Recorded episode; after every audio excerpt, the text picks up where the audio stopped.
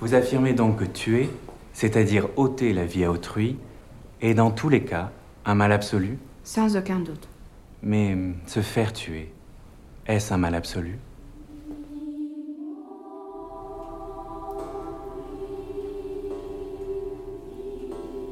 Malmkrog, un film de Christy Pouillou, texte écrit par Émilien Gur. Dans Malmkrog, le cinéma s'organise autour d'une seule chose, la parole, son articulation, sa circulation, les conditions de sa production. L'exercice auquel se livre Christy Pouillou est de faire passer à l'écran un dialogue entre cinq aristocrates, adapté des trois entretiens de Vladimir Soloviev sur le bien et le mal, Dieu et la guerre, la culture européenne et la paix universelle. Singulière performance dont la réussite tient entre autres à la trouvaille d'un rythme assuré par un renouvellement régulier de la forme du film et à l'alternance des points de vue. Chacun des six chapitres de Malmkrog se focalise sur un des participants à la discussion sans compter le majordome qui assure les bonnes conditions de son déroulement, avec une grammaire filmique propre, dont les paramètres varient. Tel chapitre se signale par son usage du plan séquence ou son découpage du champ, tel autre par sa caméra mobile ou la fixité des plans. Il semblerait donc que Christy Pouillou se soucie toujours autant de l'ambiguïté du réel, notion basinienne qui a souvent été mobilisée par le cinéaste au début de sa carrière pour autant que l'on entende le réel comme effet de sens, comme machination créée par le film lui-même.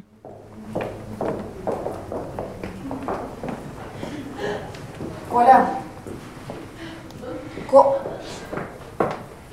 Сходи немедленно за Харблюменфельд. У графа сильное кровотечение. Быстро.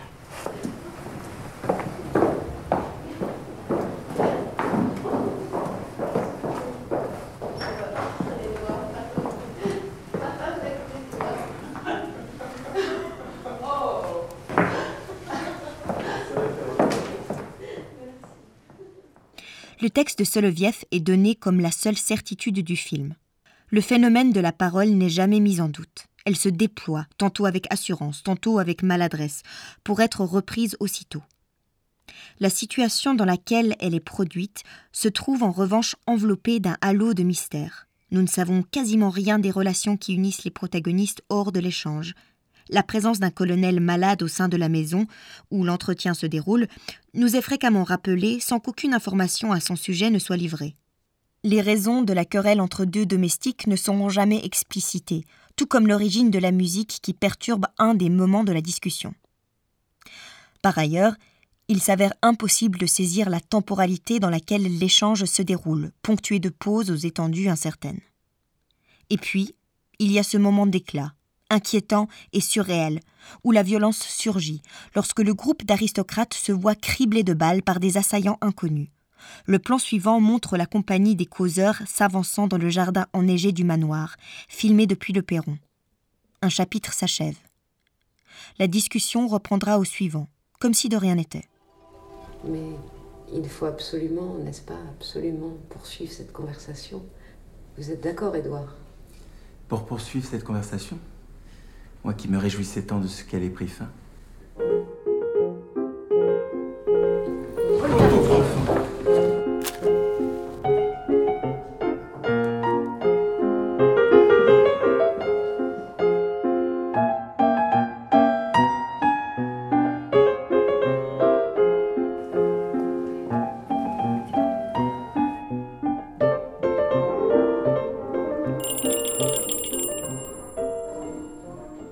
Par la construction de telles ambiguïtés, le film met en crise la foi en une raison dont l'exercice triompherait de toutes les contingences susceptibles de plier le cours de l'histoire à ses lois, telles qu'elles s'articulent dans le discours d'Édouard, avocat déclaré du progrès universel. La forme du film soutient plutôt le discours de son interlocutrice Olga, qui, persuadée que chaque être humain est sur Terre pour accomplir la mission que lui a remis Dieu, affirme sa croyance avec ferveur, sans se soucier de la justifier par quelques argumentaires à la logique bien rodée. Le mystère est là, tangible, défiant constamment l'empire de la raison. Il pénètre le corps du film lui-même à travers ses interstices.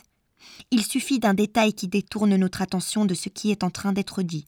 Les gestes domestiques qui s'affairent autour de la table dans la pièce d'à côté, rendus perceptibles grâce à un saisissant travail sur la profondeur de champ, l'insistance avec laquelle la caméra s'attache aux mets servis avec élégance dans les assiettes des causeurs, filmés en plan rapproché, le temps pris pour montrer le travail de deux serviteurs en train de ranger une bibliothèque.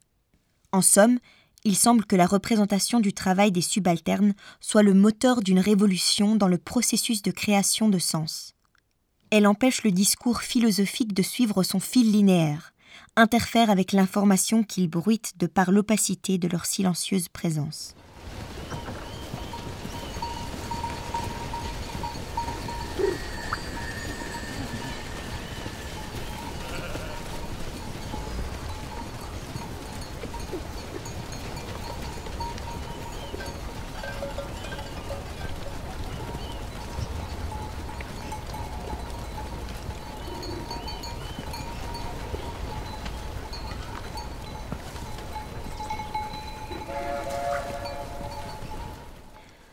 De la même manière que l'exercice de la raison ne saurait prévenir l'avènement du mystère, le manoir dans lequel se déploie la discussion n'est que facticement clos. Il ne saurait ni préserver ses hôtes du cours tortueux de l'histoire qui s'écrit au loin, dont les chants proférés à l'extérieur portent l'écho, ni les rendre aveugles aux merveilles de l'univers qui commence avec ce ciel nocturne à propos duquel Édouard se demande si, au fil des ans, il ne deviendrait pas plus flou.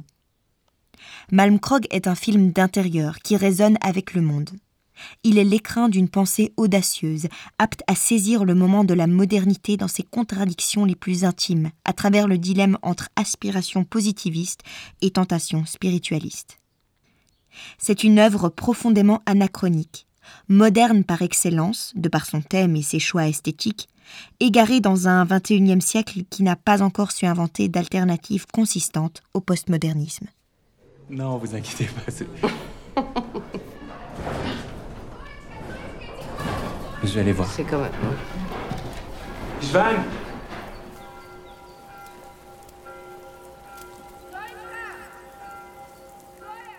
Malmkrog, un film de Christy Pouillou, texte écrit par Émilien Gur.